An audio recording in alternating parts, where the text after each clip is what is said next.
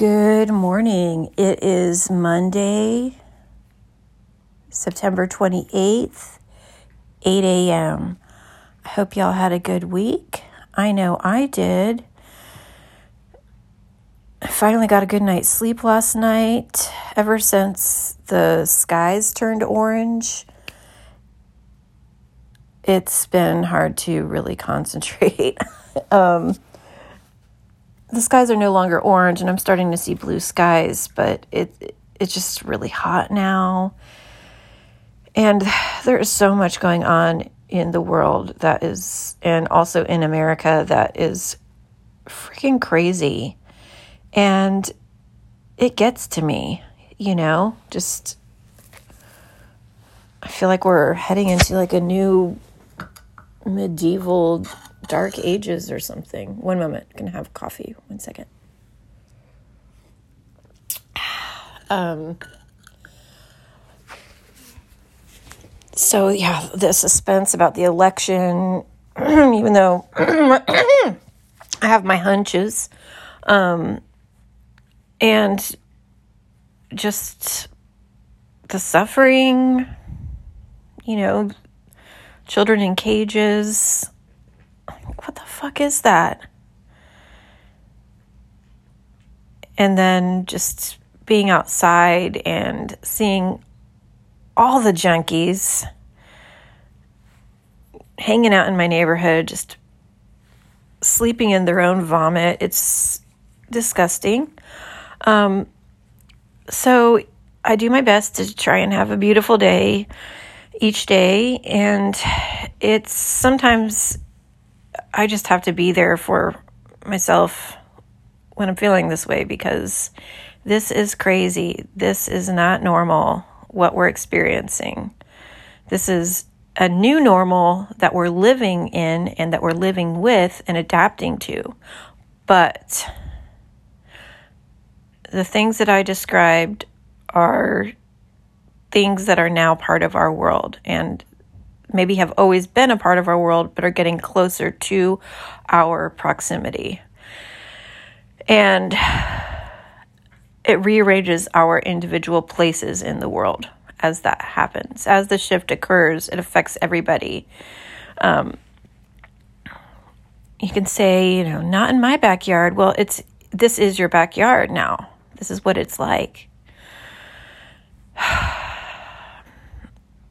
the heat, the extra heat, like of the climate, is the thing that is ironically the thing that I can't live with.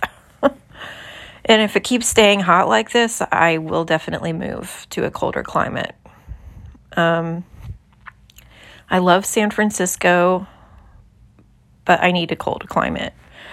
So, as soon as they open up the borders, if they'll have me, I will go to Japan or England or something for as long as I can. Um, because this is crazy. Um, some good things happened. My account was restored on Friday night. Amisha texted me. She said, Your account's back up. And I was very happy about that because it's my business account. I don't really use my personal Instagram account very much at all. Like maybe I'll look at it once a week or something. Um, but my business account is the one that is really important. So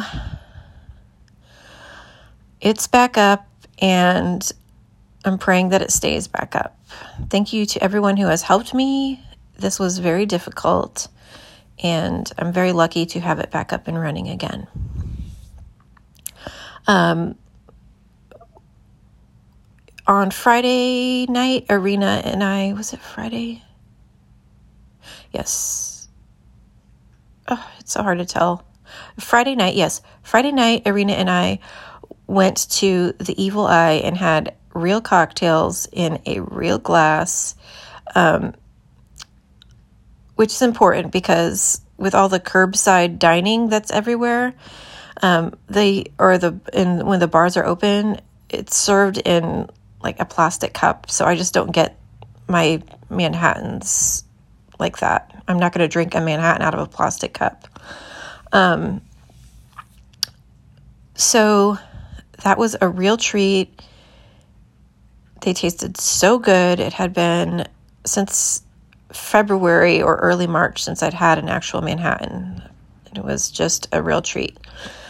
Um, when we were waiting for our table at the Evil Eye, we walked down to kind of where the Knockout and Burger King are.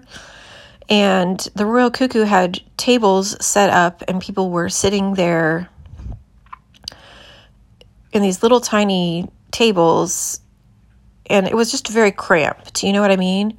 And Doug was playing on a tiny piano. Everything, everyone seemed a little too big for the tables and everything.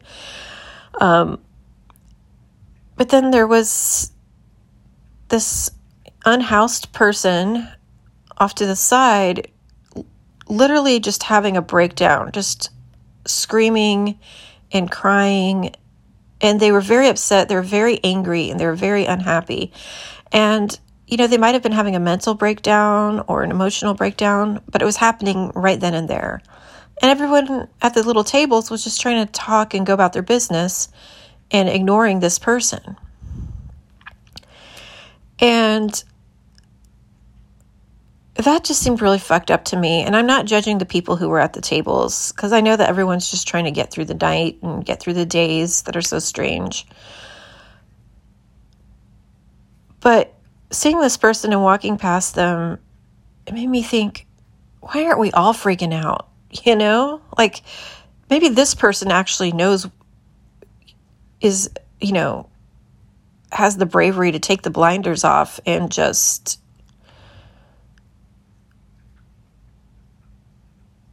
see, you know, just kind of reveal the dimension of the madness that is happening in our society and in our country. It's enough to drive someone crazy. It really is. Um, but yeah, I just had a let them eat cake vibe. Just, I wonder what would happen if, when we see something like that, what would happen if someone had the courage to just stop and be there for that person, you know? In San Francisco, there's a lot of unhoused people suffering from mental illness. Either they were previously institutionalized and then they have no one to claim them. So the state drops them off, and other states actually drop them off downtown in San Francisco. They give them a like a bus ticket or something and drop them off. And so they're just kind of left to wander the streets. And then there's other people who are homeless because, you know, the rent is too damn high. And being on the streets drives them crazy. Um, so it's hard to tell where it's from, but it's there. And and I feel like after a while you get kind of numb to numb to it because you see it everywhere, especially in my neighborhood. And the homelessness went way up with all the yuppies moving in with their, you know, building their condos. And there was straight up arson happening to the pre existing buildings so that developers could come in and build their ugly buildings. One moment.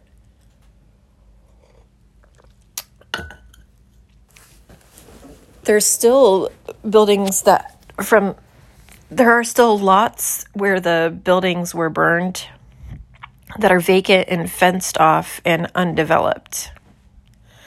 And it's like a perfect square, you know.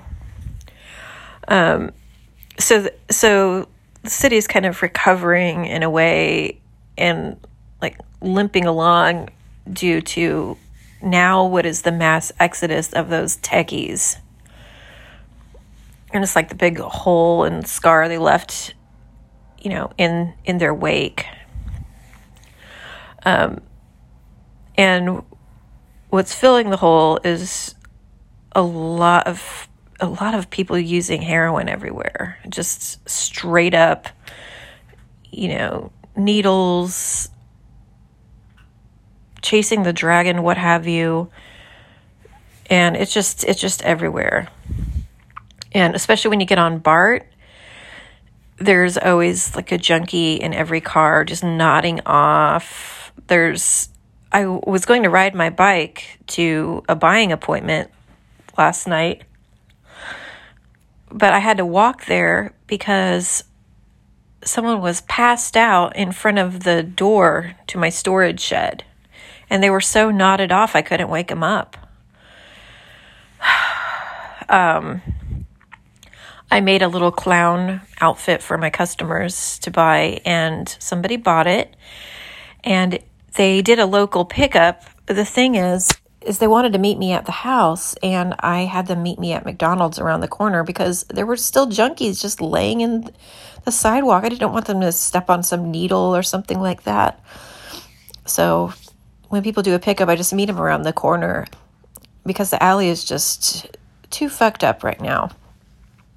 I was walking to, as I was walking to my buying appointment, there was this somewhat clean cut looking guy. And, you know, at a glance, you're like, okay, it's a tourist or something, taking pictures of the ugly murals. But then by the time I got down the stairs and started to walk past him, I was like, oh, great, it's another junkie. He was talking to himself. His eyes were going in different directions slowly, you know.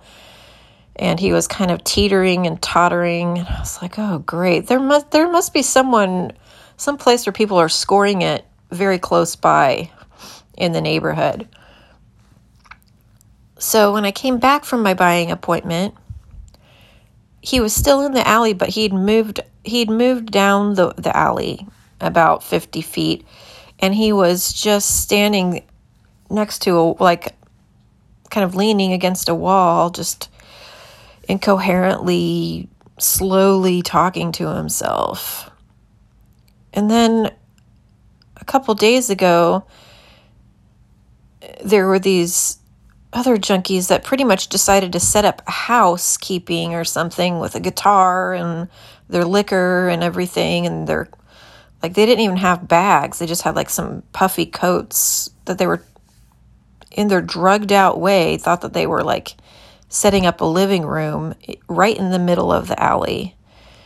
And when i was walking down the stairs one of them took had their head under one of the puffy coats. And yeah he was he was doing his drugs under that coat. And then he lifted the lifted the coat off his head and was doing that weird eye rolly thing that they do. And it was it's so disturbing. It's like halloween is next month why are y'all getting ready for the haunted house now? Because it is so eerie and spooky. So yeah that makes it kind of hard to just go about the day. Um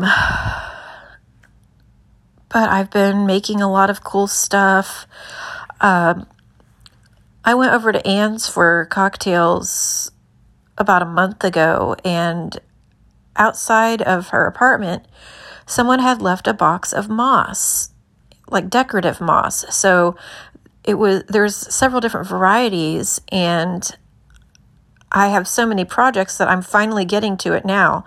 But I'm making these masks kind of in celebration of of the season.